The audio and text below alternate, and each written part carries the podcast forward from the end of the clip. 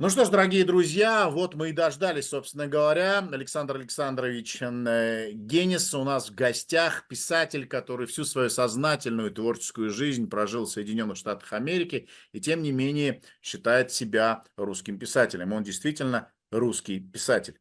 Здравствуйте. Здравствуйте. Скажите, пожалуйста, русский писатель – это что такое вообще? Что за словосочетание нынче? Мне оба слова не нравятся, но я бы сказал так, что русский писатель – это писатель, который пишет по-русски. Все, точка. Больше ничего к этому добавить не нужно, потому что все остальное от. И слово «писатель» это тоже меня всегда пугало. Много лет я никогда себя не называл писателем, много лет я стеснялся этого слова. Но потом я перевел его на английский. И если по-английски писатель называется writer, то это означает только одно. Это человек, который манипулирует словами, который умеет буквы ставить в определенном порядке. Ну, как скрипач, который умеет пользоваться скрипками. Это не значит, что он ойстрах, но вот если он умеет играть на скрипке, это будет скрипач кто бы то ни было. И поэтому писатель для меня это, это определение ремесла, но никоим образом не моральной позиции. В России от русского писателя всегда ждут учительства, всегда ждут, смотрят на него как на пророка. И с легкой руки Пушкина вплоть до Солженицына эта тема была, всегда присутствовала в, русской, в русском сознании. Но сейчас, по-моему, это все лишнее. И я русский писатель только потому, что я пишу по-русски. Больше ничего у меня от этого нету. Я всячески отгораживаюсь от других категорий, которые приписывают русскому писателю. Нет, достаточно того, что я пишу по-русски, и мои читатели в основном в России. Хотя, конечно, есть масса людей, которые читают меня в переводах на латышский, эстонский, японский, английский, немецкий, какой угодно языки. И э, они-то меня как раз считают русским писателем, потому что они читают меня в переводе.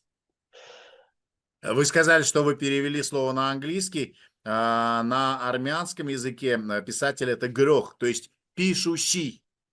Буквально. Вот пишущий. Просто. Грех. Грех. Прекрасные да. слова. А, а Я... еще... У вас язык такой, что кажется, что из винтовки стреляют все время. Но мы мирные люди. Мы мирные люди. Хотя но, но, но, но язык, взрыв, язык взрывной. Да. А, и знаете, есть такая потрясающая вещь, а, когда в армянском или на армянском языке кому-то что-то хотят сказать, говорят «гна то есть в буквальном переводе идти э, в объятия пишущему. А, то есть тому, кто пишет твою судьбу. Это отправляет то ли наверх, то ли вниз.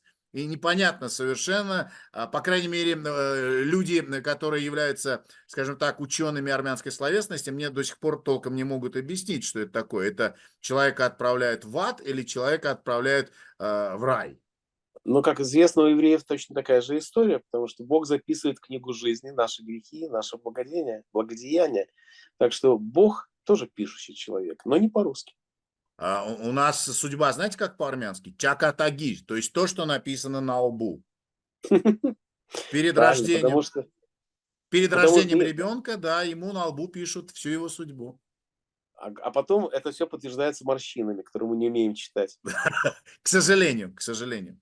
А, Александр Александрович, я уверен, что вы знаете, что происходит сейчас э, вокруг Бориса Акунина, и э, абсолютно чудовищная история с тем, что э, заведено уголовное дело, и что один из самых популярных, если не самый популярный э, писатель, который пишет на русском языке, объявлен чуть ли не террористом, или, или прям террористом. Э, я не спрашиваю про ваше отношение к этому. Я просто хочу понять, э, это крайняя точка, это дно, или можно еще потом собирать книги, сжигать их как-то, вот что дальше? Помните, как у, Лет, у Леца было сказано, мы достигли дна, снизу постучали. Вот это тот самый случай. Конечно, это не крайняя точка, это просто одна из вех по пути вниз. Дело в том, что как раз перед Новым годом хорошо об этом порассуждать. Стрела времени всегда направлена в будущее, но в России она направлена в прошлое. Она загнулась, и мы все время возвращаемся то во времена Холодной войны, то во времена горячей войны, то к 1937 году. Вот сейчас мы где-то там барахтаемся вокруг сталинского террора, и э, характерно, что писатели стали э, предметом нападок, атаки, потому что другие писатели помогают в этом. Я буквально за несколько недель до того, как это произошло, я сказал, что скоро начнется эпоха доноса. Вернее, она уже началась, но скоро начнут реагировать. И доносить будут как раз писатели. Не, не, не какие-то там, скажем, КГБисты, а именно писатели, потому что они тяжело завидуют тому же Акунину. И больше всего они завидуют, они все говорят, что вот сколько денег мы, писатели, зарабатываем. Но на самом деле они завидуют тому, что нас читают, а их нет. Ну, меня, положим, не так считают, как Акунина, но вся идея заключается в том, что идет борьба за читателя. Если выкинуть Акунина из э, книжного рынка, то, может быть, будут читать всякое дерьмо, которое займет его место. И поэтому писатели рады, конечно, настучать. И, к сожалению, все это уже было. Самые достойные писатели превращались в шавок, когда шла травля великих русских писателей, как мы это все помним по сталинским временам. Что касается Акунина, Гриша Чхартишвили, с которым я имею честь быть знакомым много-много лет, не знаю, наверное, лет 30-40 я уже не был. Я с ним познакомился, когда он был заместителем главного редактора иностранной литературы, где я постоянно печатался. Он у меня гостил. Мы часто с ним обсуждали литературу. Него очень интересные представления о литературе были всегда. Он считал, считал что нужно создавать массовую литературу, потому что именно этого не хватает в России, что совершенно правильно, конечно. Вот поэтому писатели, которые пишут для всех, такие как Довлатов, например, или Акунин, становятся очень важными в русском литературном процессе.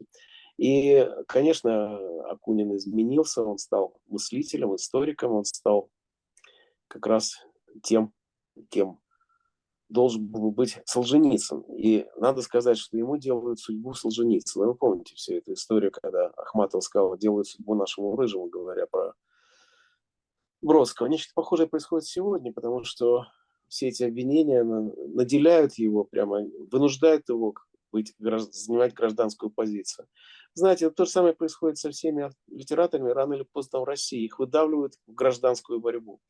Например, э, мой любимый Владимир Сорокин, писатель величайшего дара, считал себя концептуалистом, он считал себя э, такой во главе российского авангарда. Но после того, как Путин пришел к власти и затвердела вся эта система, он написал книгу «День опричника» и сказал, вот я теперь я политический писатель. Политический писатель – это как Орвел, это он сам сказал. И то же самое происходит с Акуниным, который становится политическим писателем. Но вообще все это, конечно, ужасно, я очень сочувствую даже не Акунину, потому что он-то как раз переживет, а я сочувствую его читателям. Я знаю огромное количество людей, которые находили утешение в книгах Акунина самые тяжелые минуты, потому что он ну, знаете, есть такая как бы убежище от нынешней жизни. И вот этот эскапизм э, создавали детективы Акунина. Там еще одна интересная, конечно, деталь. Дело в том, что Акунин создал свою Россию. Его Россия сильно отличается от той, к которой мы привыкли. Ну, например, от России Солженицына, от России Достоевского.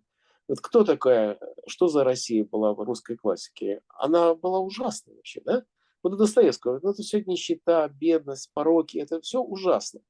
А э, на самом деле э, Акунин сказал, да нет, вторая половина XIX века в России была после Александровских реформ, стала вполне цивилизованным государством, в котором были свои достоинства, достижения, в котором можно было комфортабельно жить. Вот эту Россию открыл Акунин. И это та Россия, на которую должен был бы ориентироваться Путин, если бы у него что-нибудь было в голове но они нашли себе врага, как раз такого, который мог бы стать союзником. Конечно, после войны союзниками никто не может стать с Путиным и с путинским режимом, но тем не менее Акунин – это не та фигура, против которой должен был бы бороться этот режим, потому что в нем можно много найти утешающего про Россию. И сам Акунин говорит, мне, по-моему, очень правильные слова, он говорит, я ненавижу режим Путина, но я люблю ту Россию, которая к нему не относится. И он, в общем, за, за своими читателями он обходится очень бережно. Он сказал, что больше всего огорчает то, что читатели лишили его сочинений. Ну, конечно, никто это не лишит, потому что все сочинения теперь находятся нигде. Это раньше были библиотеки, а теперь все находится где-то в мире электронов. Никто не видел никогда этих книг. И слава богу, потому что все это в электронной форме так или иначе дойдет до читателя. Что сделает книги еще более редкими, еще более ценными. Короче говоря, тут много всяких аспектов, и конечно, бандитизм российской власти, он бесконечен. И э, долгое время мы считали, я считал, что книги Путину не важны, потому что тиражи наши маленькие, хотя у Акунина как раз они большие. Но, в принципе, книги – это э, маленькое, малогабаритное орудие. Это не то, что телевидение, не то, что социальные сети, не то, что газеты. Поэтому книги могли издаваться вот до, до поры до времени. Теперь взялись и за книги. Ну что ж, значит, будем жить самоздатом, как мы привыкли, как я привык. Я-то к этому уже привык, потому что я все это видел в деле. Ну и на самом деле, наверное, э, раз они в электронном виде, то их гораздо сложнее будет сжечь и уничтожить, что тоже большой плюс. Но, как мы видели, книги вообще довольно трудно уничтожить и сжечь. Да. Не только Булгакова рукописи не горят. Но вот я подумал, что э, вся советская власть, вот в брежневское время, в мое время, когда я уезжал, они все хотели уничтожить писателей, которые уезжали на Запад. Была такая идея, что вместо того, чтобы сажать их, как делали раньше. Мы их выгоним на Запад, они никому не нужны, и они там сдохнут под забором, потому что, ну, кому нужны эти негодяи, которые клевещут на режим Брежнева. Вдруг выяснилось, что все эти люди под забором, которых я хорошо знал, с которыми имел честь дружить, и оказались русской литературой. А вот те, которые остались и были под эгидой Брежнева, их никто не знает, не помнит и узнать не может. Я всегда проверяю на одном человеке кто был главный писатель Брежневской эпохи? Вот сейчас поэт, главный поэт Брежневской эпохи. сейчас об этом забыли. А я помню, потому что я злопамятный. Главным поэтом Брежневской эпохи был человек по имени Егор Исаев. И если э, спросить у 10 человек на улице, то ни один из них не вспомнит его. Правильно сделать, конечно. Но куда он делся? Это тоже забавно. Он стал куроводом. Он сказал, что мои стихи больше не нужны русскому народу, потому что они недостойны его. И я уйду из поэзии и займусь бизнесом. И он стал куроводом, говорит, очень успешным куроводом. Ну, вот так вот такая судьба тех людей, которые сегодня изгоняют Акунина или Быкова, да и всех остальных, которые уезжают, или Глуховского. Господи, теперь все больше и больше, не успеваешь следить за газетами. Ну, видите, в античном Риме император сам ушел и стал разводить капусту, а вот тут человек э, начал Нет, разводить нет, простите, капусту стал, отводить, стал разводить Диоклетиан. Но это еще не конец. Последний римский император, его тоже звали Рому, да. как и первого. И он-то разводил кур, если а. Если Дюринмата Ромул Великий, где он разводит кур и называет их именами императоров, Цезаря и так далее. Это изумительная пьеса, я читал ее еще и в России. Я считаю, что ее должны прочитать все сегодняшние России. Это самая диссидентская книга, которая только может быть. Ромул Великий, Фридриха Деренмат. Очень советую. Рекомендуем тоже. Спасибо. Я тоже не читал, обязательно прочитаю. Thank you.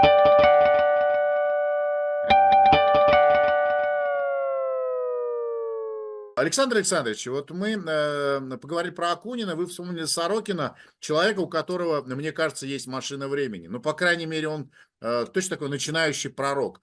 Все его книги, которые выходят, начиная вот как раз с опричников, э, они как будто, опа, заглядывают в будущее, и кажется читателю, мне лично казалось, что ну невозможно такое. А потом ты читаешь, понимаешь, боже, так этот человек же все написал. Все написал 5 лет назад, 7 лет назад – Теперь он пишет три года назад, два года назад, год назад. Что это такое? Это, это такой дар, это талант, это э, анализ. Что это такое? Как вы считаете?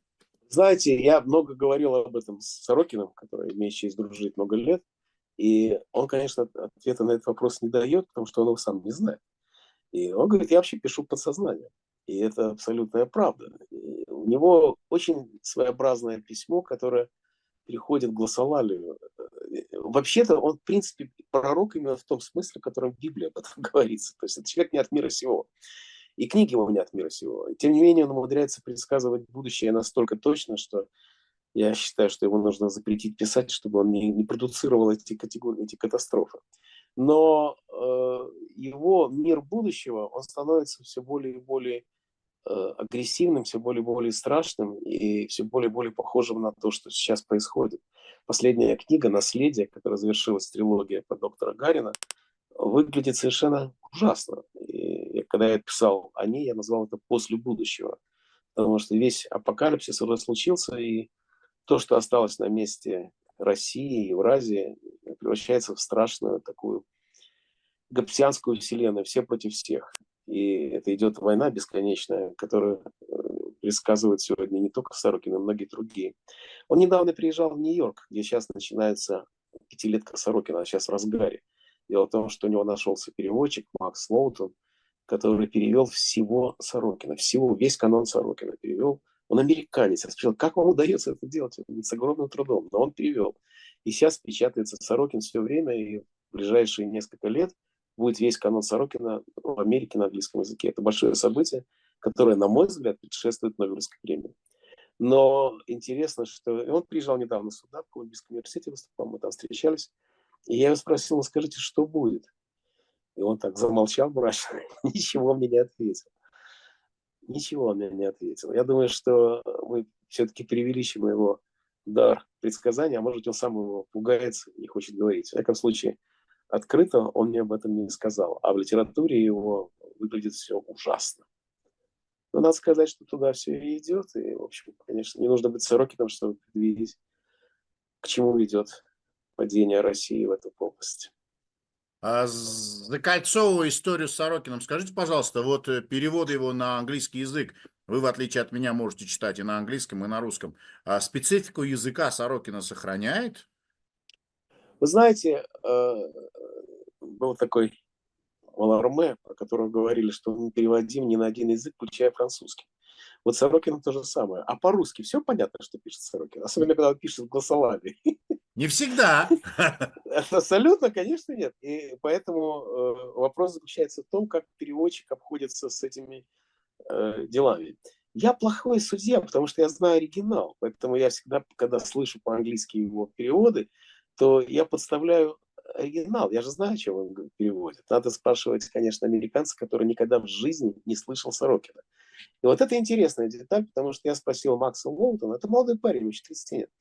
Я его спросил, а что Сорокин может принести в американскую литературу? Он говорил, наглость, агрессию, абсолютно бесстрашную словесность, которой давным-давно не было в американской языке, литературе. А американская литература стала пресной, Сорокин делает ее опять острой. Вот это вот мнение американского читателя. Может быть, так оно и есть. Во всяком случае, однажды мне Сорокин сказал, дело в том, что меня печатают и переводят в тех странах, где был тоталитарный опыт. Например, в Японии он очень популярен.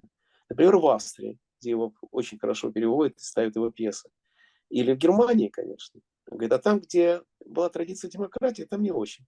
Но сейчас уже выяснилось, что традиции демократии тоже достаточно хрупкие. И я думаю, что Сорокин станет очень созвучен нашему времени в Америке, еще из-за Трампа, который, конечно, является э, авторитарной личностью, и страх перед ним огромен. Так что я думаю, что Сорокин найдет свою аудиторию здесь. Да, может быть, он станет новым Чаком Паулаником для американцев, почему бы и нет. Э, я думаю, что... Надеюсь, что нет. Не самое... Я предпочитаю остановиться на Орвеле. Э, ну, да, но Чак, согласитесь, что Чак Паланик – это как раз та самая агрессия, ярость, неконтролируемая очень часто, которая... Вы вот... знаете, нет, я не могу с этим согласиться. Вы уже извините, что я спорю, но я столько думал про Сорокина, что я не могу согласиться. За то, что Сорокин метафизик. Большая разница. Он платоник. Он верит в какую-то высшую реальность. Кроме всего прочего, он, по-моему, просто верит в Бога. Хотя, конечно, я никогда в жизни его об этом не спрашивал, потому что я боюсь задавать такие вопросы. Но вообще, в принципе, Сорокин совершенно не похож на свою литературу. Он хороший семенин, он такой джентльмен. Он скорее Томас Ман, чем Менчик Ерофеев. А вы верите в Бога? Кто, я? Да. Вы помните, как Пениковский отвечал на это? Да. Он пиво пил, а про Бога молчал. Вот я вам отвечу примерно так же. А, хорошо, вот все, что происходит вокруг, я читал ваше интервью, смотрел ваше интервью, и вы э, очень часто в последнее время говорите, что вы абсолютно уверены, что ни, литература, ни музыка, ни культура а, не могут остановить то зло, которое происходит вокруг. И что на самом деле ни литература, ни музыка и ни культура не предназначены для того, чтобы останавливать зло. Тогда давайте Э, э, сразу скажем, как вы считаете, для чего это все и почему возникла вообще культура? Почему она возникла? Дело, дело в том, что мы предъявляем культуре совершенно несвойственные претензии. Вот мы хотим, чтобы культура нам заменила, например, закон, юриспруденцию. Вот как говорил Солженицын, надо судить не по закону, а по понятиям. Надо судить ну, по, по добру. Хорошего человека не надо судить, ну и так далее. Очень русская идея. И э, культура должна заменить политику. Ну, это как поэт в России больше, чем поэт. Что это значит? Это значит, что поэт должен быть президентом. Я даже не против. Гавел был моим любимым президентом. И, возможно, так, так оно все и есть. Но не потому, что он писал пьесы, а потому что он был человеком, который мог э, справиться с последствиями коммунизма в Чехии, Чехословакии сначала. Так что мы культуре предъявляем какие-то другие претензии, которые другие страны не предъявляют. Я бы не сказал, что Англия считает, что ее защитник – это Шекспир. А мы считаем, что защитник России – это Пушкин. Поэтому, когда украинцы сваливают памятник Пушкина, мы думаем, что это сваливают России, что это вот они пинают ногами, сапогами своими э, Россию как таковую. Но Пушкин – это не Россия, Пушкин – это Пушкин. Более того, он не принадлежит России, он принадлежит всему миру, как Шекспир принадлежит всему миру. Это настолько элементарное понятие, что даже глупо как-то об этом говорить. Но, тем не менее, многие считают, что вот как же так? Я сам такое трудно с этим расстаться. Нас в школе учили. Я всю жизнь я в это верил. То, что литература, ну, человек, который читает книги, который любит Диккенса, как говорил Бродский, ну, разве он может устраивать эти зверства в Буче? Не может.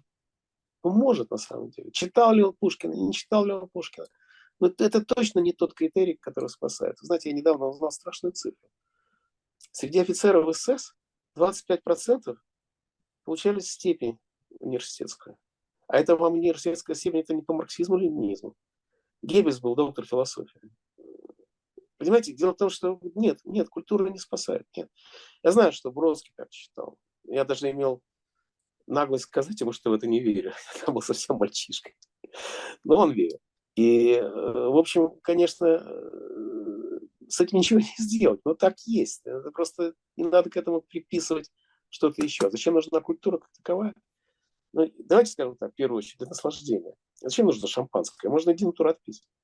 Вот культура – это денатурат, это Прилепин, а шампанское – это, скажем, Пушкин. Вот это вот разница, понимаете? И поэтому культура доставляет человеку самые высокие духовные наслаждения, которые только бывают. Чем больше мы знаем, тем больше мы наслаждаемся жизнью. А я придерживаюсь непопулярной точки зрения, что культура должна приносить счастье. Счастье – это наслаждение. И чем больше мы наслаждаемся миром, тем лучше нам в нем жить. Это не значит, что мы, это спасет э, преступное. Например, Гитлера была прекрасная библиотека. Он очень любил античность, как и Но это спасет того, кто ищет спасения. Это кому культура нужна для того, чтобы жить каждый день, как вода. И в этом отношении культура – это тот защитный слой, который защищает нас от сырой, грубой, страшной, хаотической реальности. Это защита, защитный скафандр, которым мы проходим сквозь мерзости жизни, свинцовые мерзости жизни, как было сказано. Именно поэтому в тех странах, ну, например, в Америке, культура не обладает такими свойствами. Культура – это развлечение, entertainment, это, это Голливуд. Это не значит, что в Америке нет великих писателей, великих художников или великих музыкантов. Конечно, есть. Но, тем не менее, такой роли защиты культура не имеет. В Америке есть другие вещи, например, свой дом. Свой дом – это, пожалуй, самое надежное убежище в Америке вообще. Но не в этом дело. А вот в России культура всегда была убежищем. И когда я жил в брежневские времена, то тиражи книг были безумные. В Америке никто не мог представить что можно выпускать 200-томное э, собрание библиотека всемирной литературы тиражом 300 тысяч экземпляров, треть миллиона. Почему? Потому что ничего другого не было. Нас, эти тома защищали нас от зверства русской жизни, от зверства социалистического ада, в котором мы все жили, где были запаяны все пути наверх. И понятно, что культура для нас была бомбоубежищем. В этом бомбоубежище мы отсиживались. И сейчас, знаете, у меня такое ощущение, что скоро появится новая цена культуры. Вот то, что сейчас происходит, разгром, приведет к тому, что те люди, которым она нужна, а их, я считаю, 15%. Я вам даже скажу, откуда я знаю эту цифру. Потому что 15% не проголосовало за обнуление Путина. По разным причинам. Может, они считали, что Путин недостаточно зверь. Такое тоже может быть. Я думаю, такие тоже там были. Но все-таки о чем эта цифра говорит? Значит, можно было не проголосовать. Вот те, кто не проголосовали, составляют внутреннюю оппозицию. Она не пойдет на баррикады, эта оппозиция, но она не будет верить тому, что говорят по телевизору. Это уже немало. В брежневские времена мы никогда не верили тому, что говорит Брежнев. Это позволило создать какую-то прослойку между властью и интеллигенцией. И вот в этой прослойке я, например, и мои родители, и их друзья, вот все мы и жили в этой прослойке. В этом был убежище создан культурой.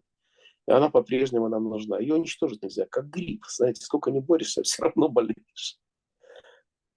Александр Александрович, вот вы сказали на такую вещь, э, которая э, зацепила меня как э, зрителя, как слушателя. Вы сказали о том, что в Америке, в Англии, в Европе, в этой цивилизации на культура, в общем-то, не ставят, то есть ставки не так высоки. Культура для того, чтобы она была, чтобы человек был образованный и так далее. А, у нас у нас в Советском Союзе глобально, потому что а, Армения не Россия, но и тем не менее у нас тоже такое же отношение культуре, потому что мы говорим, ну как, э, красота спасет мир, там вот грамотный человек не может это, еще что-то. Может быть, властям это было нужно, и они э, всю эту э, историю поддерживали, они как бы понукали вот этой вот историей.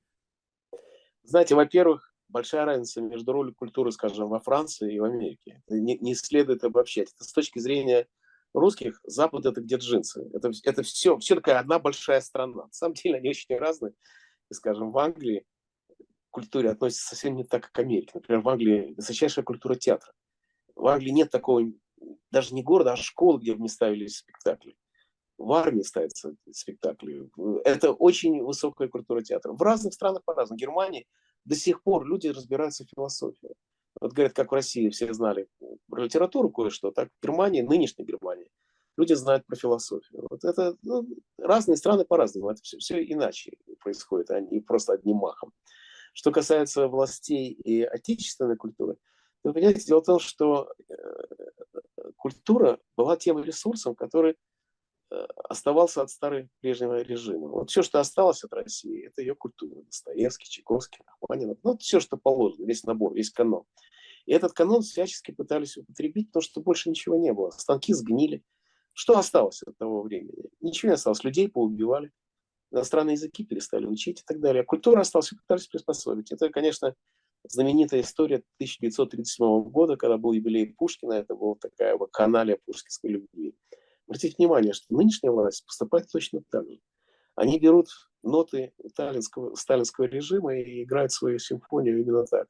Посмотрите, говорят, что ну как, Пушкин – это клеветникам России. Значит, Пушкин тоже имперец, он тоже наш, он тоже хочет гнать украинцев. А вот кто такой у нас? Толстой. Толстой в Крыму воевал. Конечно, он Крым наш. И так далее, и так далее. Солженицын. Особенно меня обижает это дело, потому что Видите, Солженицын был, конечно, святым для нас всех. Человек, который победил коммунизм. Человек, который сказал, что он вернется в Россию без коммунизма. И вернулся. Короче говоря, Солженицын, конечно, кумир. Но он взял орден из рук Путина. Это не просто он себе испортил некролог. Это говорит о том, что он, вся его культура, которую он нам навязывал, все эти вот его исторические студии, они все привели к сотрудничеству с фашизмом. Знаете, когда-то Кнут Гансен, очень любимый мной норвежский писатель, он был таким почвенником, он был романтиком. Моя мама, ее первая книжка была Кнут Гансен Пан. Я недавно нашел эту книжечку, подписанную ее девичьей фамилией Бузинова. А надо сказать, что она вышла замуж в 17 лет. Представляете, сколько лет этой книжки? Так вот, Кнут Гансен был такой очень хороший писатель, которого очень многие любили. И он получил Нобелевскую премию. Что он сделал с Нобелевской медалью? Примерно то же, что Солженицын. Он подарил ее Геббельсу. Ну, кому нужнее медаль? Конечно, Геббельс. Вот Муратов продал свою золотую медаль и отдал деньги детям. А Геббельс получил медаль с рук Гамсона. И Солженицын – это тот самый случай, когда он подарил золотую медаль Нобелевского лауреата Путину. И, конечно, это очень трудно забыть. Но так обращается власть с ресурсом, который у нее еще остался. У э, Сорокина есть замечательная книга «Голубое сало», где голубое сало – это то, что образуется в процессе писания классиками литературы. То есть оказалось, что в будущем единственный последний ресурс, когда нефть уже кончилась, это русская классика, на которой можно вот выдавливать это голубое сало из писателей. Вот, примерно этим занимается нынешняя власть. Я говорю, Сорокин потрясающе, конечно, угадывает вещи. И он, мне кажется, что он сам не догадывается, как это происходит. Ну, действительно, голубое сало, то, что выдавливает сейчас из Пушкина или Бродского, скажем, понимаете, вот они выдавливают ресурс последний для того, чтобы было с чем воевать. Снаряды берутся в Северной Корее, а идеология у русских классиков. Гнусная история. А вы однажды сказали, э, что империя – это прежде всего идея. Какая идея сегодня у империи э, вот, в России? Э, есть ли вообще имперскость во всем том, что происходит? Конечно, визуально она есть, но есть ли в этом глубинная идея какая-то? Понятия не имею. Никакой идеи я не вижу, и в этом, в этом смысле никакой империи тоже нет. Это мафиозная структура, которая не, не обладает идеологией. Все разговоры... Хотя, обратите внимание, что Путин никак не может сказать, зачем мы воюем. Вот зачем Россия воюет? Он никак не, не может объяснить. Он говорит, ну да, вот надо вообще вот так. Это мой секрет. И почему это происходит? Потому что нет никакой идеологии. Это не я сказал, что империя существует до тех пор, пока существует идея, которая ее держит. Это сказал Аверицын. У меня был такой случай. Я делал передачу на радио «Свобода» об империи, как раз во время перестройки. Я попросил э, поделиться с этими соображениями с Аверицыным. И Аверицын вместо того, чтобы отвечать на мои вопросы, устроил монолог об империи. Абсолютно незабываемая вещь. На, по радио 90-е годы она прошла, очень интересная лекция. Он сказал, что империя всегда может быть только одна. Настоящая империя – это единственная, вот как Византия была единственная империя, Римская империя была единственная. И Русская империя, тем, пока это был Третий Рим, она обладала своей имперской идеей. А чем обладает нынешняя Россия? Ничем. Кроме всего прочего, империя заключается в том смысле империи, что колонии живут хуже, чем метрополия. Вот на этом все построено.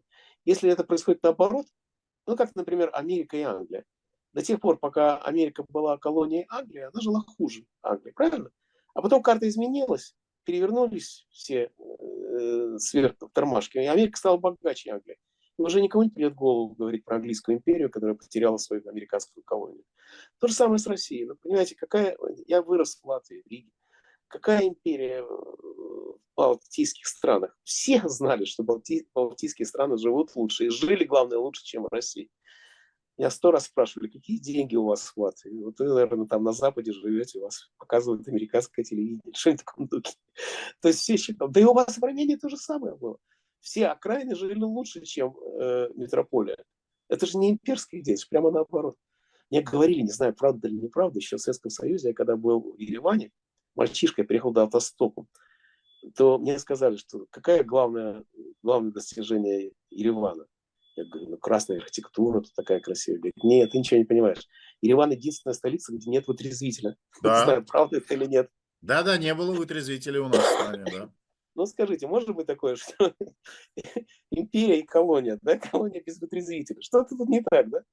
Поэтому это какая-то перевернутая империя. И никакую имперскую идею я не верю, никто не верит в имперскую идею. Я не верю в то, что русский человек считает всех остальных хуже себя. Нет, не в этом дело. Он себя ненавидит, а других презирает. Но это совершенно разные вещи. Русский человек мечтает сбежать куда угодно из этой страны. И бегут ведь. Еще как бегут. И Путин не может создать... Я иногда думаю, ну какая вот идеологическая программа Путина? Ну, например, бороться с гомосексуализмом. Вот, вот его затея. Как вы представляете себе эту борьбу? Вот запретить гомосексуализм. Давлатова в рассказе здесь замечательно. Э, приезжает французский журналист и разговаривает с Давлатовым и говорит, а у вас есть э, гомосексуализм? Он говорит, нет, у нас за это сажают. Говорит, а за геморрой у вас не сажают? Примерно Путину хорошо ответить.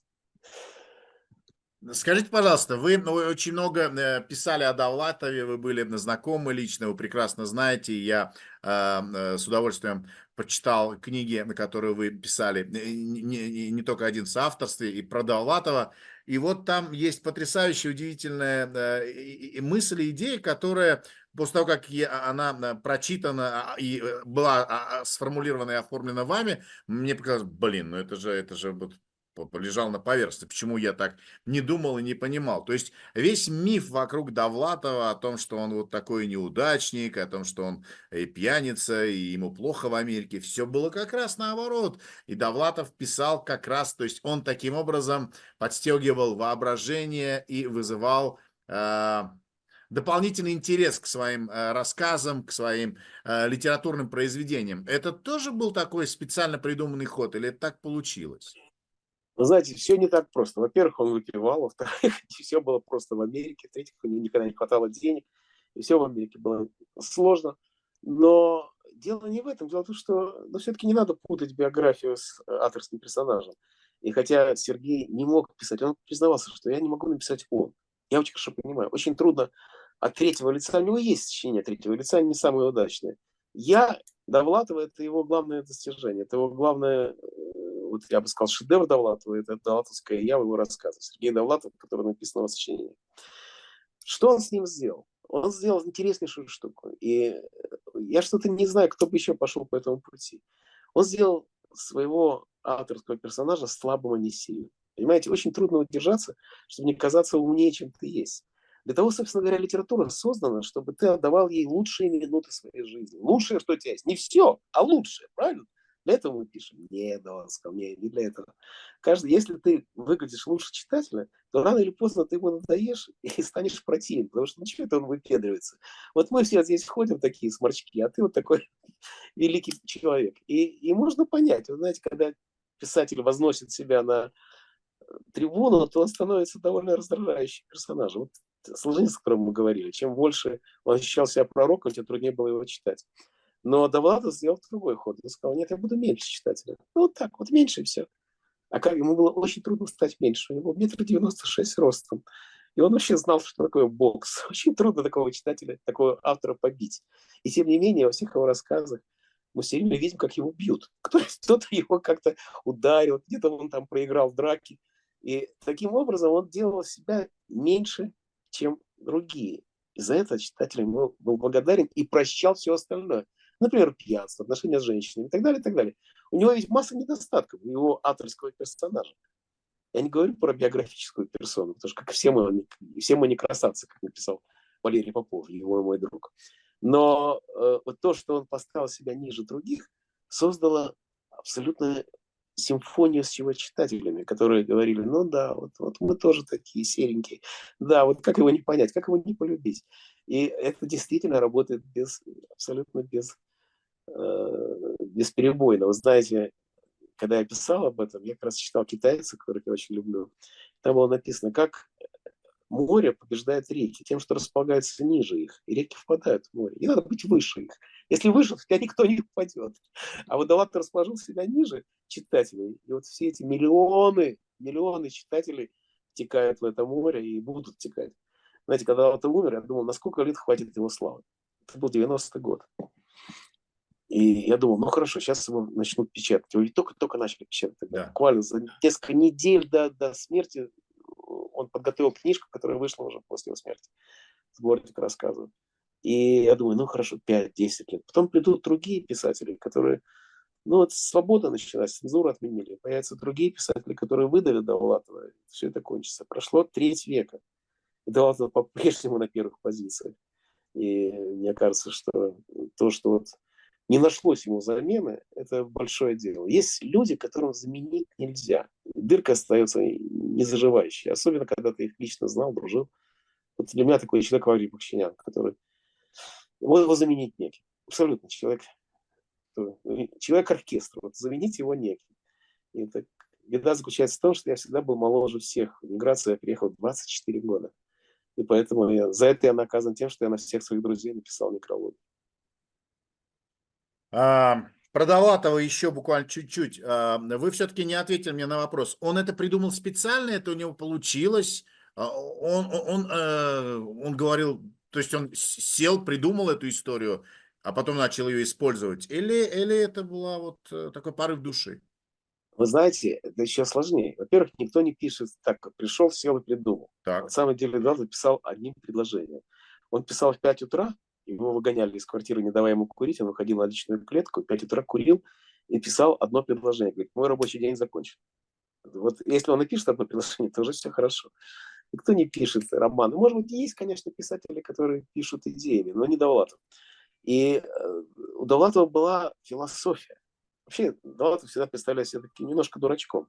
Это абсолютно неправда. Довлатов обладал философским темпераментом. У него была он однажды сказал, говорит, да, говорит, я прочту всю философию, когда у меня будет своя собственная. И поэтому он не читал Хайдегера, он, он придумывал вместо Хайдегера. И у него была философия, которая заключалась в том, чтобы не судить. Знаете, это даже не философия, это жизненная интуиция. Не судить. И поэтому он так любил Пушкина. Он считал, что Пушкин – это как раз писатель, который поднимался над суждением. И он всегда любил приводить Э, капитанскую дочку, например, говорит, луна, которая одинаково светит грабителю и жертве. И вот это вот не судить, оно очень интересно разворачивается в книгах. Потому что в жизни он, конечно, судил. Ненавидел советскую власть, ненавидел все это. Никогда в жизни не стеснялся об этом говорить. Все это нормально. Но в книгах нет. В книгах он, он стоит над схваткой, потому что он не верит в свою способность судить. Поэтому он слабый и больной, несчастный, чтобы уравнять себя со всеми остальными. И он ненавидел, когда это делают другие. И поэтому в книгах у него постоянно вот стукач, негодяй, подонок из КГБ, напьет теплую водку, женщины его не любят. Вот так посмотришь, думаешь, прям про Путина. И вот мы уже его почти жалеем. И вот эта вот способность к всепрощению, она очень странная. Она, меня это всегда ужасно удивляло. Ну как можно так? Но Довлатов никогда ничего не объяснял, но у него было свое мировоззрение. Я бы сказал, даже не философия, а мировоззрение. Вот это интуитивное отношение к слабым. Интересное, конечно. Об этом еще как-то мало мы думаем. На самом деле Довлатов был очень непростой человек. Именно поэтому его книги так читают. Они такие простые. За час прочтешь и все. Но посмотрите, они никуда не исчезают. Вот детектив прочел за час, через час ты уже забыл, кто убийца. А Довлатова почему-то мы цитируем без конца. Мало того, что цитируем, мы потом э, находим э, его, э, себя в его героях, себя в нем, а потом еще на остановке кого-то можем увидеть, сказать, блин, да это же вот, вот прямо вот тот, тот самый человек, про которого он писал, который там ну, служит да, в да. этом музее, из которого не там дай бог, не дай бог попасться ему под перо, потому что он мог так издеваться над человеком. Я уже знаю это лучше всех, потому что в записных книжках про меня написано столько всего. красивый и плотный генис. Не сказать просто красивый, нет, и плотный. Ну, зато Довлатов написал. Да уж, спорить поздно. А, Александр Александрович, вы были знакомы с огромным количеством людей, эм, ну, уровня там, лауреата Нобелевской премии. Э, самые читаемые писатели Э, которые пишут на русском языке. Э, Довлатов, э, Бродский, Лимонов, человек странной судьбы и странного таланта. Солженицын, я не знаю, вы... Нет, Солженицын я никогда в жизни не видел. Единственный писатель, которого никогда в жизни не видел. Он был как, он, он знаете, как волшеб, волшебник изумрудного города. Знаете, он где-то был, но никто не знает где. Ну, хорошо, давайте представим себе на секунду, что э, Иосиф Бродский, Сергей Довлатов, э, Александр Солженицын, э, Эдуард Лимонов, вот давайте этих четверых возьмем. Сейчас живы и, и где бы, на какой стороне они были, что бы они делали? Вы когда-нибудь об этом думали? Конечно, я не только думал, я спрашивал. Ну, например, Лену Довлатову. Довлатову. На самом деле я сам это знаю, но я хотел спросить именно ее. Uh-huh. И она сказала, ну как можно сомневаться? Ну, конечно, Довлатов был бы на стороне вменяемых людей, ненавидел бы режим, который устроил резню в Украине. Ну как можно в этом сомневаться? И то же самое с Бродским, когда из этого идиотского стихотворения к людникам России, фу, независимость Украины, все стали поливать Бродского, все забыли, что он был непримиримый враг советской власти, и он видел лучше всех во что превращается новая демократическая власть. У него есть пьеса «Демократия», где показано, как бывшие вот эти партийные негодяи становятся новыми негодяями, олигархами, как все это происходит. Он все это видел, он был совершенно не наивный человек. Но есть такая легенда о том, что Бродский был ну, такой э, ангел, который думал, что политбюро состоит из трех человек, как сказка. Нет, он не был таким. Он прекрасно, он очень следил за, внимательно следил за перестройкой и даже называл себя, говорил, что он в Ельцинской партии. Было и такое. То есть, короче говоря, никаких сомнений у меня по поводу Бродского нет. Теперь дальше. Что касается Солженицына, то я, как сказал, я Солженицына никогда не знал, не видел и представить себе не могу. Потому что ну, у меня есть хороший знакомый, который жил долго в поместье Солженицына. Он говорит, это Борис Парамонов, почему я не знаю его имени. Он э, несколько месяцев прожил с Солженицыным и писал там историю русской философии. И я спросил Парамонова, потому что Солженицына, как вы понимаете, уже не спросишь. Он сказал, что Солженицын был категорически против войны. То есть он был бы, он был против войны, при этом он был за империю. Империя по-солженицынски это означало Украина, Белоруссия, Россия, Северный Казахстан. Вот все, что это есть, должно стать одной страной. Он об этом писал открыто много раз. Вопрос заключается в том, признавал ли он э, силу, считал ли он, считал ли бы он возможным убить 300 тысяч русских для того, чтобы разрушить Бахмут. Бахмут, не знаю, как правильно говорить. Я сомневаюсь в этом. Парамонов сказал, что ни в коем случае. Но мы этого не узнаем. Есть вдова Солженицына, хорошо бы у нее спросить, между прочим. Что касается Лимонова, то Лимонов был изрядно негодяй и спекулянт. Я Лимонова знал немножко в Нью-Йорке и в э, Париже. В Москве его никогда не видел. И э, все говорят, какой у него странный талант. Я не нахожу особого таланта. У него были приличные стихи, которые собраны были в сборник «Русское». Кстати, эти стихи Бродский рекомендовал напечатать в журнале «Континент», что и было сделано. В ответ на это Лимонов написал статью «Поэт-бухгалтер», где говорил о том, какой негодяй Бродский, как он ловко устроился, что ему дали Нобелевскую премию. Лимонов был страшно завистник. Но у него есть об этом как раз написано. Лучшие страницы Лимонова как раз там посвящены его зависти. Я тоже хочу есть с ножом и с вилкой, как он написал. Вот, вот это весь Лимонов. Что касается его политических взглядов, то я вообще не верю ни в какую политику Лимонова. Ему было совершенно все равно, он был оппортунистом. Такой Жульен Сорель из Харьковской провинции, пригорода. И он э, рвался наверх любым путем. И ему совершенно все равно было кем. Он очень хотел попасть в нью-йоркскую элиту. Этого мечта была. Там, где Энди Орхол, там, где настоящие люди. Он мечтал туда попасть, в результате он оказался басбоем в ресторане. Но я не, над этим издеваться точно не следует, потому что все мы не попали в эту элиту, и Лимонов абсолютно э, ничего не мог с этим сделать. Он попал в Париж, и в Париже он мне сам сказал, говорит, господи, как я ненавижу русских. Сказал, эти, как он выразился, эти опухшие от водки бандины. Но потом выяснилось, что эти опухшие от водки блондины – это его любовь, и он стал националистом. И в России мы уже знаем, к чему это привело. Что бы он делал сегодня во время этой войны? Я думаю, что он бы спорил с Прилепиным о том, кто больше может убить украинцев. Чудовищно. А, знаете, после войны э, в Арцахе в 2020 году я написал один пост, э, в котором пытался размышлять по поводу того, э, что происходит в нашей стране и в мире вообще после войны. История говорит о том, что после самых чудовищных и разрушительных войн э, вот та самая культура, которая для удовольствия, она начинает цвести бурным цветом. То есть поэты, литераторы, не знаю, там театр, кино, музыка, все, все это каким-то образом люди как будто пытаются загладить свою вину перед этими чудовищными преступлениями, которые они творили. Причем неважно, победители это или проигравшие, обе стороны. Вот. Э, что сейчас? Э, как вы считаете, во-первых, почему такой феномен возникает? И он, э, ну, наверное, с античных времен. Я там даже написал, что, наверное, первая пьеса родилась после того, как Каин увел Авеля, или, может быть, первые стихи именно тогда родились, может быть, даже в его безумной голове. А почему так происходит, как вы считаете? И что будет сейчас? Есть такое или нет? Слушайте, интересную идею вы предложили, и она действительно имеет основания. Кстати, про Кайна Авеля я не, не слышал, я не читал Кайна. Авель не, не успел ничего написать, да. Кайн мог да? Но давайте вспомним, какая была первая знаменитая пьеса в Древней Греции. Это пьеса из Хила Перса. Перса, да. Все пьесы были посвящены Войнам. мифологии, правильно? Угу. А он написал про войну. это свежее, это прямо про Азербайджан. Это все совершенно свежая история, да? И действительно, э, война, я не уверен, что такая прямая связь есть какая-то. Э, причина каузальная. Но тем не менее, известно, что Первую мировую войну произошел огромный всплеск поэтической энергии в Англии.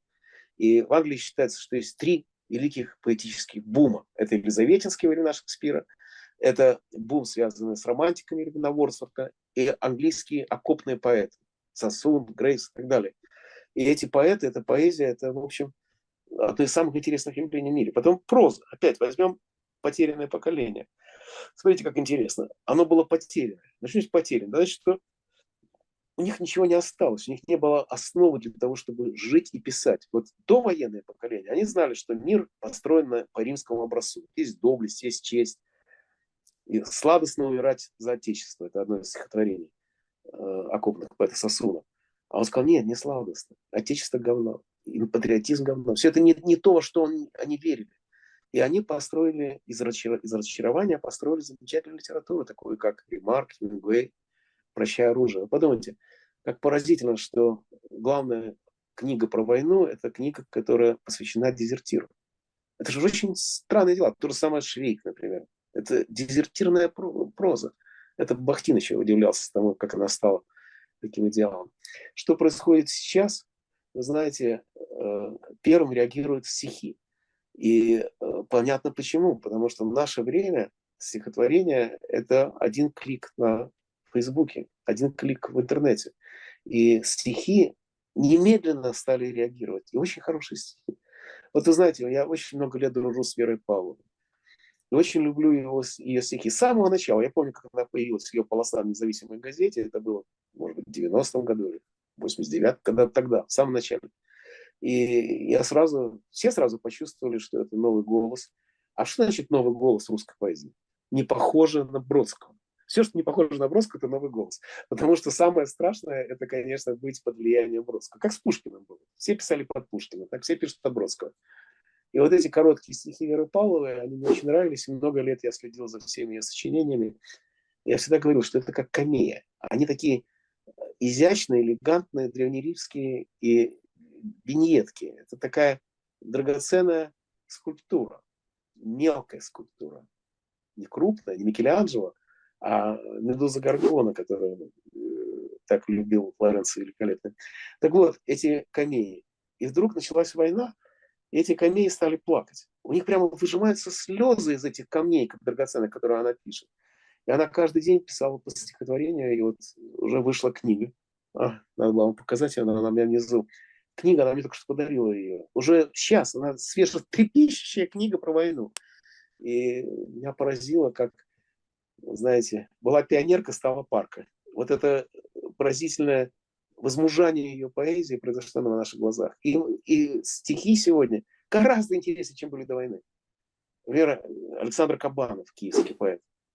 Я каждый раз читаю его стихотворение жене вслух, чтобы разобрать образы, которые он туда начиняет, прямо они фаршированы сервистическими образами. Очень богатые стихи. И есть, конечно, замечательная фраза, которая прямо годится для девиза. Так это родина отца пришла за родину сына. Это без всяких, всякого сериализма. Это просто лозунг нашего дня. Есть и другие поэты. Есть Цветков, конечно, мой старинный друг, который умер в разгар войны. Но перед смертью он писал замечательные антивоенные стихи. Одно из них просто стало щемит сердце от него, называется «Борщ».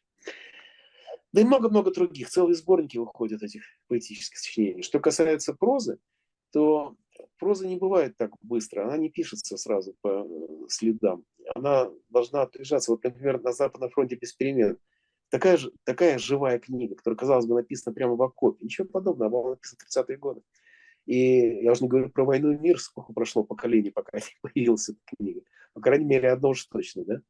И э, с прозой я не знаю, тем более, что прозу вообще тяжело сейчас писать. У нас есть для этого прозаик Сорокин, который все, все описывает так, как будто бы это уже произошло. Все, он, все уже написал. Как будто, как будто бы он уже все написал, будто он уже все видел. Вот это вот странное его ощущение, когда ты смотришь назад. Причем он очень внимательно следит за современностью.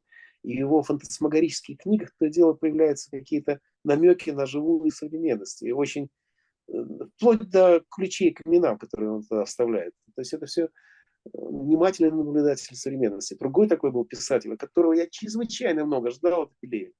Пелевин был лучшим писателем 90-х годов. Его любимец. Чапаев «Пустота» – гениальная книга. Но его книги, они какие-то стали монотонными, пустоватыми.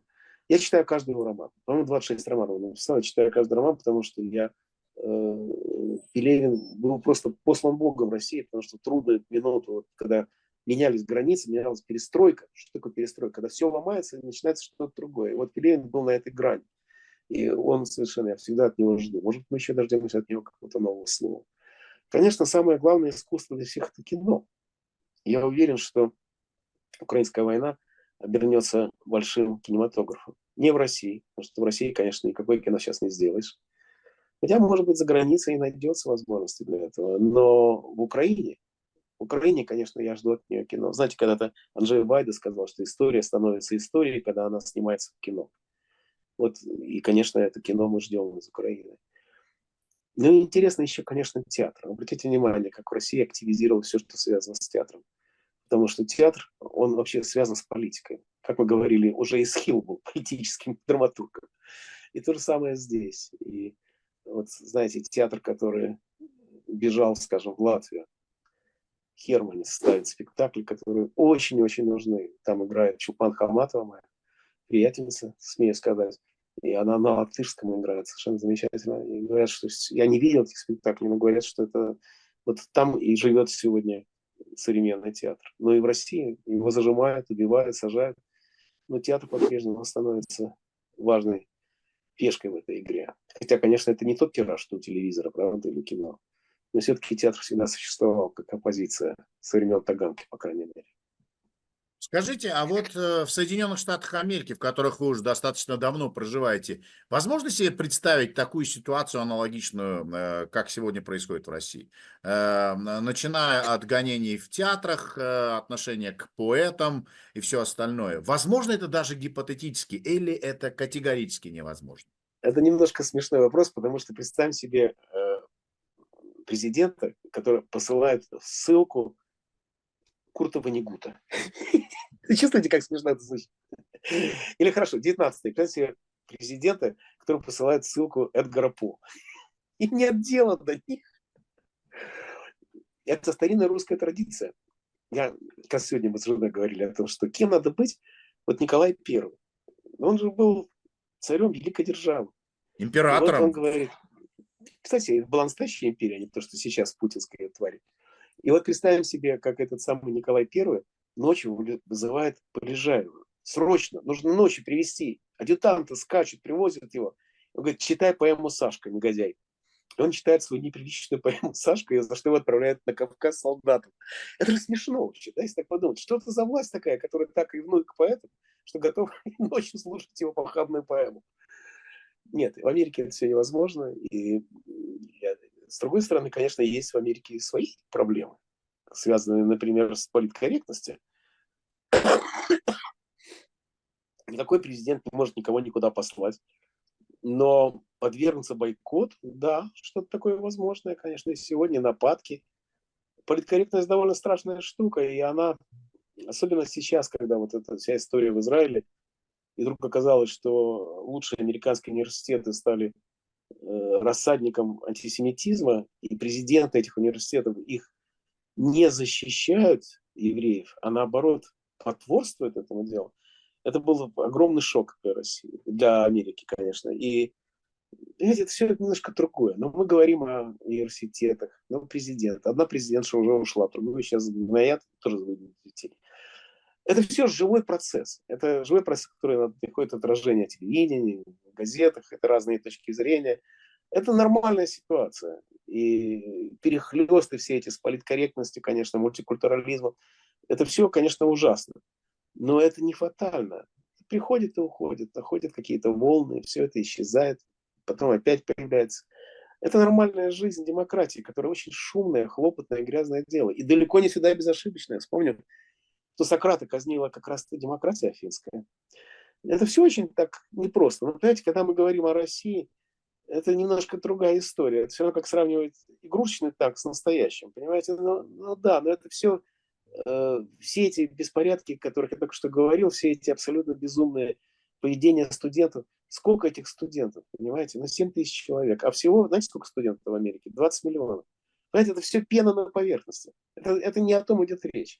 А Россия – это настоящая репрессивная держава, и она безнадежно закапывает свое будущее.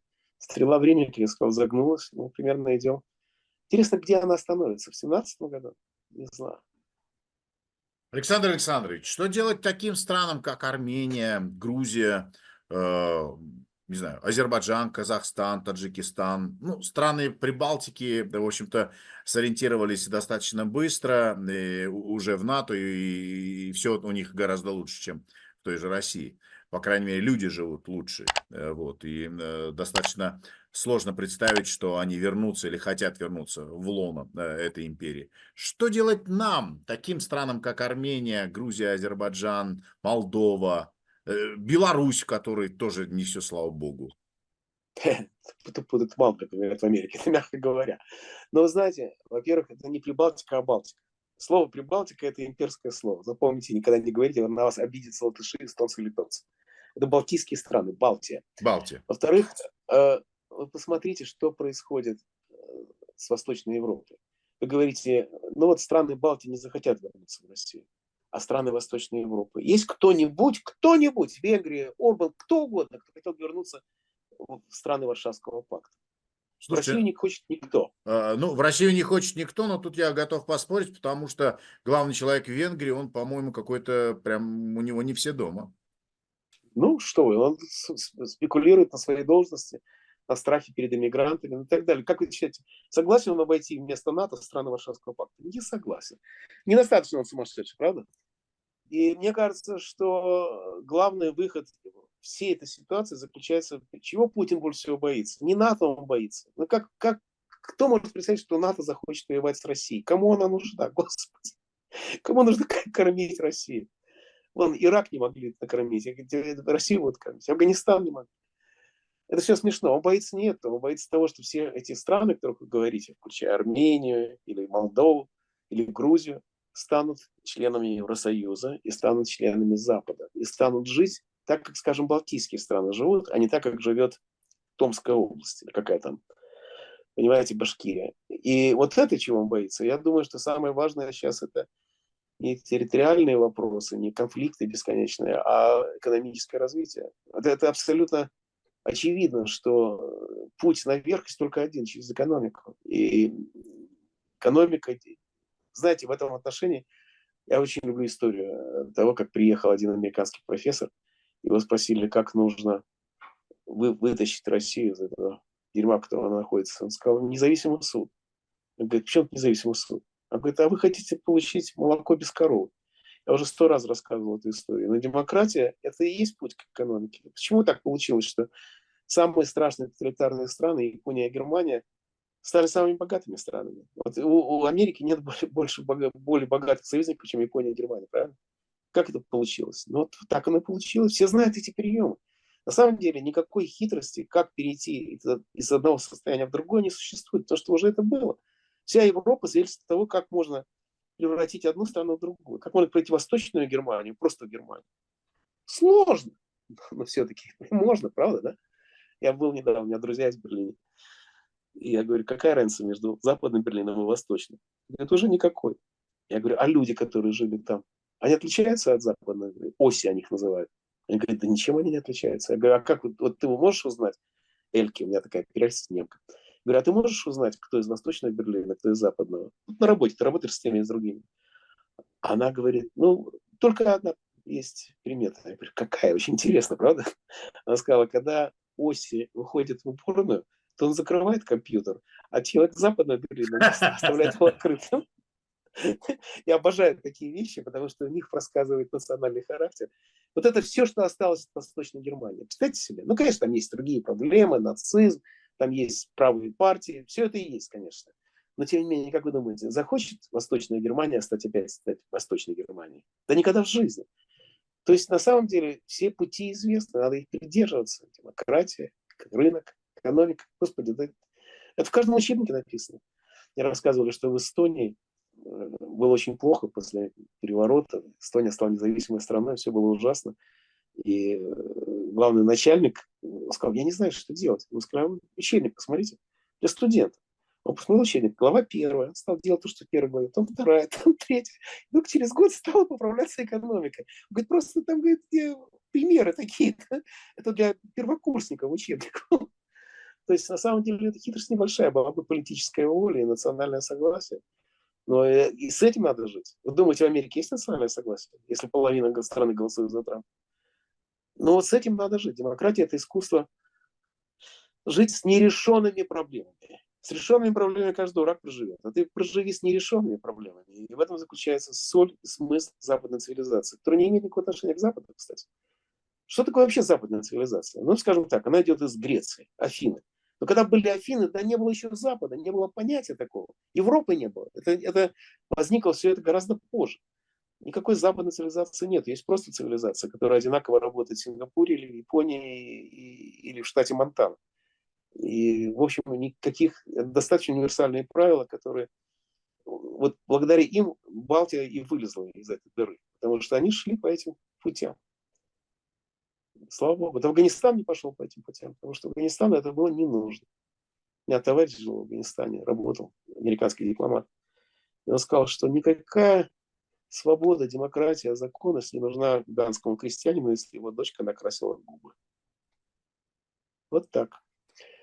Но Армения к этому не относится. Так что я верю в то, что если будет во всех этих странах так или иначе появятся вот эти вот дела. Вопрос заключается, как жить с бешеным медведем, который где-то там в России гуляет по буфетам. Ну, поэтому я верю в украинскую армию. Я считаю, что главное, что мы можем сделать, это поддерживать Украину. Америка должна поддерживать Украину, Европа должна поддерживать. Очень актуальный вопрос сегодня, потому что пока Россия занята Украиной, вы можете жить спокойнее. Уже этого достаточно, чтобы быть благодарны украинской армии. Александр Александрович, вы сказали э, такую вещь, что э, афганскому крестьянину не нужна эта цивилизация, эта мораль или вот это все остальное. А почему?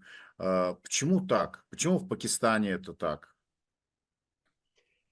Знаете, я не знаю и не хочу заходить так далеко. Для этого есть достаточно специалисты, которые прекрасно представляют себе, что цивилизация развивается не синхронно и разные модели. Читайте Хантингтона. Uh-huh. Когда появилась его теория цивилизации, то э, появилась масса возражений против этого дела. Сказали, ну почему? Ну может же быть, ну, например, полуэстонцем и полурусским. Я вообще знаю таких людей. Значит, это какой они цивилизации принадлежит?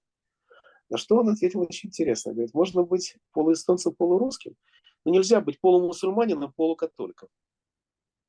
Вот, давайте подумаем над этим возражением. А, я уверен, что после того, как наше интервью станет достоянием общественности, да и э, люди его начнут смотреть, огромное количество людей, к сожалению, начнут вас обвинять в том, что вы не любите Россию. Но я-то понимаю, что вы все это делаете, вы все это говорите, вы все это пишете, вы все это думаете, потому что вы любите русских, э, Россию, э, как вы однажды сказали, точнее Бродский сказал, вы на место любви возвращаться не следует. Это же было сказано про Родину и про Россию. Вот как, что Меня, вы... давайте, давайте, да. давайте разберемся. Я никогда в жизни не говорю, что я люблю Россию, люблю Родину. Родину я ненавижу с лютая ненависть слова «родина» с большой буквы, когда пишут, я ненавижу, считаю, что тот же самый Деринман сказал, когда страна начинает убивать людей, называет себя родиной. И э, ничего я по-русски сказать не могу. Знаете, когда Хану Арен спросили, вы любите евреев? Я говорю, смотря каких. я люблю Муратова, например, людей из «Новой газеты», с которыми я много лет сотрудничаю. Но я ничего не знаю про людей, которые поддерживают путинскую войну. Я не знаю их, и, и любви у меня никакой нет. Как я не люблю людей, которые голосовали за Путина или не ходили на выборы, потому что голосовать за Путина им было лень. Короче говоря, нет, не надо мне приписывать никакой нежности. Достаточно, я однажды уже определил свою позицию и по-прежнему на ней настаиваю. Россия – родина моего языка. Ни больше, ни меньше. Я пишу по-русски. Это все.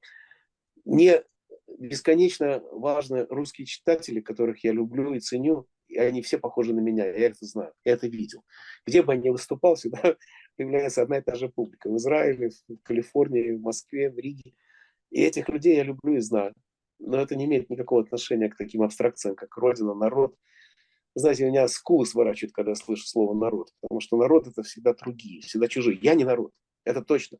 Потому что я не знаю, кто такой народ. А они тоже не знают, они говорят от лица народа. Сам народ безмолвный, как собака но говорить за него кто-нибудь должен какой-нибудь Прилепин. Нет, э, к любви это не имеет никакого отношения. И пишу я не для России, для Родины, ничего подобного, пишу для себя. Как говорил Пушкин, пишу для себя, печатаю для денег. Проблема в том, что денег нет и не будет. Но я пишу, потому что ничего другого не умею. Этого достаточно. Никакого долга, никакого я не испытываю и не знаю. Кстати, это не значит, что другие так себя считают, писатели в эмиграции. Совсем не обязательно. И, да не знаю, Набоков писал для России. Очень вряд ли, правда? Да и Бродский не писал для России. Я не знаю, это все такие разговоры. Для меня литература, в первую очередь, связана с языком, поэтому человек, который пишет на том или ином языке, он непосредственно связан с той страной, где на этом языке говорят. Ну, например, Томас Ман писал по-немецки. Значит ли это, что он писал для Германии? Не, а может, для Швейцарии? А? умер там в Швейцарии, правда? То есть все это, все это гораздо сложнее. А мы его читали и, на русском. Тем более. И, а в Америке вы читали по-английски, правда, когда он столько жил в Америке. То есть на самом деле это стоит убрать эти абстракции, любовь к родине, патриотизм, русофобия, Я лично знаю только одного русофоба, это Путин, потому что он сделал так, что Россия ненавидит всюду. Но больше русофобов я не знал. Это все абстрактные понятия, которые оперирует пропаганда, но к нам они не имеют никакого отношения. Достаточно того, что я люблю некоторых русских. Я люблю некоторых русских писателей. И я пишу по-русски, потому что на самом деле я очень люблю русский язык. Вот это интересная деталь. Мы с женой филологи, и мы часто по утрам разговариваем о суффиксах. Вот, вот что я люблю в России, так это суффиксы. Вы обратите внимание, что, например, в английском языке суффиксов практически нет. Вот нельзя сказать «селедочка понимаю». Перевести на английский язык эту фразу невозможно. Уже вы мне поверите, я пытался. И э, суффиксы это, – это величайшее достижение русского языка и русской культуры, потому что с помощью суффиксов можно дирижировать настроениями и отношениями с людьми. В Америке для этого служат деньги. Зарплата, она помогает дирижировать людьми. Во Франции поцелуи, скажем, да? люди целуются так или иначе. В Японии поклоны. Знаете, какая есть иерархия, иерархия да, конечно, да. А, а в России все зависит от суффикса. Вот ты супчик, это хорошо или плохо? Это зависит от того, кто сказал, правда, учительница или возлюбленная. Короче говоря, вот э, давайте сойдемся на том, что я буду любить и Родину, а я буду любить ее язык. И этого вполне достаточно. Э, прекрасно, я как раз вот к этому и пытался, что, то есть я услышал то, что я подразумевал. Вы любите некоторых э, русских, вы любите некоторых американцев, вы любите некоторых немцев, вы любите некоторых евреев, любите некоторых армян. То есть вы любите людей, и они для вас делятся по большому счету на хороших и на плохих. Тех, кого вы любите, и тех, кого вы не любите, или тех, кому вы равнодушны. Знаете, хорошие и плохие – это с какой стороны. И, э, ну, для вас. Знаете, вы правильно все говорите, все так оно и есть, конечно, да. Кроме того, что существует еще, конечно, этническая принадлежность, которая меня радует. Например, армяне. Дело в том, что армяне, так получилось, что я всю жизнь рядом с ними живу. Рядом с вами живу. Мой первый друг дошкольный был армянином в Риге. И э, я всю жизнь прожил рядом с Давлатовым, рядом с Бакчиняном. Их армянская составляющая, она очень интересно реализовалась, потому что э, Довлатов, конечно же, э, ну какой он армянин? Но он помнил о том, что он имеет отношение к армянам. Он всегда говорил, что я был дитя симпатичных наций, евреев и армян. И то, что он был армянином наполовину, придавало экзотичность его прозе. Вот я вам скажу так, что когда это реализуется в художественном творчестве, тогда национальность приобретает смысл. И у Довлатова интересно было, у него э, общ... делился мир не на восток и запад, как у всех советских людей, а на юг и север. И север это был Петербург, и вот это была такая холодная страна. А вот э, юг, Кавказ, это был для него источник горячих эмоций. У него есть э Нателла рассказ, э, блюз для Нателлы, который звучит как кавказский тост. И там замечательный текст. Э, и его все отношение к Армении интересно, что он однажды поехал на писательскую конференцию, и там познакомился с Агратом Матеосян. Авасян. Да. И они не были знакомы раньше. И он сказал, я впервые почувствовал себя армянином, когда он с ним разговаривался. И после этого он рассказывал совершенно о нем замечательные истории. И очень как странно, что у него как-то пробудилась вот эта армянская ниточка к концу его жизни. С Бахчиняном та же история была. Бахчинян был чистым армянином. Как он сказал, Галатов написал в записной книжке, что он армянин на 150%. У него мальчик армянка. И он никогда не был в Армении. При этом у него было масса друзей армян в Нью-Йорке. Однажды я, он жил на первом этаже, и высовывался в окна, разговаривал с своими приятелями. Однажды я заметил, что он разговаривает со своим приятелем, мне показалось, что он говорит по-армянски. Я говорю, ты знаешь армянский язык? Он говорит, ну так, два предложения. Но он меня учил армянских словам. Ջուր, например. Я говорю, как выстрел из пистолета, все правда. Это вода, по-моему, ջուր, да? Вода, джуш, да. Он меня учил такие слова. Ну, жур, журчит, него... джуш, журчит. Журчит, да, действительно. И у него был приятель, замечательно, который говорил очень хорошо по-русски, но он говорит по-русски так. Человеку нужен соль. Этот вот армянский акцент был замечательный. И он делал котелки, расписывал, э, рисовал пейзажи на котелках. И однажды он сидел в кино, и ему сказали снять котелок, потому что мешается видеализации. Он снял котелок, там был другой котелок расписан. Я не знаю, что тут армянского, но мне почему-то кажется, что это такая какая-то восточная хитрость. Короче говоря, Ваврич никогда не был в Армении, но всегда жутко интересовался Арменией. И вы знаете, не было ничего святого для э, нашего Акопыча, как мы его звали. Он смеялся над всем. Он настолько э, издевался над всем человечеством, что когда ему вырезали желчный пузырь, то газету, которую мы тогда издавали, журнал «Семь дней», написали, по просьбам читателя Бахчиняну вырезали желчный пузырь. Но есть была одна заповедная вещь, которую он никогда не смеялся и другим не позволял. Это все, что было связано с турецким геноцидом. Вот этого никогда не было. Вот тут кончалась вся его терпимость. И э, вот его вдова Ирина Бахчинян, она действительно рассыпала прах его высоко в горах в Армении. Она сказала, что это то, чего он хотел бы сделать, то, чего он хотел бы добиться. И у него какая-то Э, с армянами был интересная история. Мы однажды пошли в музей Метрополитен. Мы очень часто ходили с ним вместе в музей, потому что он был страшно интересным собеседником. И он сказал, у тебя еврейский, семитский нос, а у меня персидский нос, иранский нос. И мы пошли посмотреть, и у нас есть даже фотография, где мы нашли иранского какого-то древнего царя, и мы сравнивали носы. Действительно, носы разной архитектуры. Он был, конечно, прелесть. И я очень без него скучаю. И вот так получилось, что какая-то армянская линия всегда присутствовала в нашей жизни, в моей жизни, в таком случае. И Даватовская мать, армянка, Давата говорил, что она армянка, поэтому когда она от беспомощности вокруг английского языка, она переходила на грузинский язык. И на армянский, на грузинский. Потому что она выросла среди грузинов. Так что вот есть какая-то, конечно, связь национальная тоже присутствует в моей жизни, в всяком случае. Спасибо большое за этот замечательный разговор. Э, он был очень важным, э, потому что, вы знаете, каждый раз, когда я разговариваю, общаюсь с людьми, такими как вы, мне кажется, что в этом мире не все потеряно. Знаете, когда Черчилля спросили, кто хочет жить до 95 лет, он сказал, все, кому 94. Так что есть на что надеяться. Спасибо вам, было очень интересно. Мне тоже было очень интересно. Александр Александрович Генис, э, человек, который не любит, когда его называют писателем, но и тем не менее он написал очень много. Я вам рекомендую почитать. Ссылки будут обязательно, список книг тоже. Спасибо большое, что вы нас смотрели, слушали. Пишите, комментируйте, ругайте, если есть за что. Спасибо вам, удачи, здоровья, успехов. Турка Газа. Спасибо, всего хорошего. Удачи.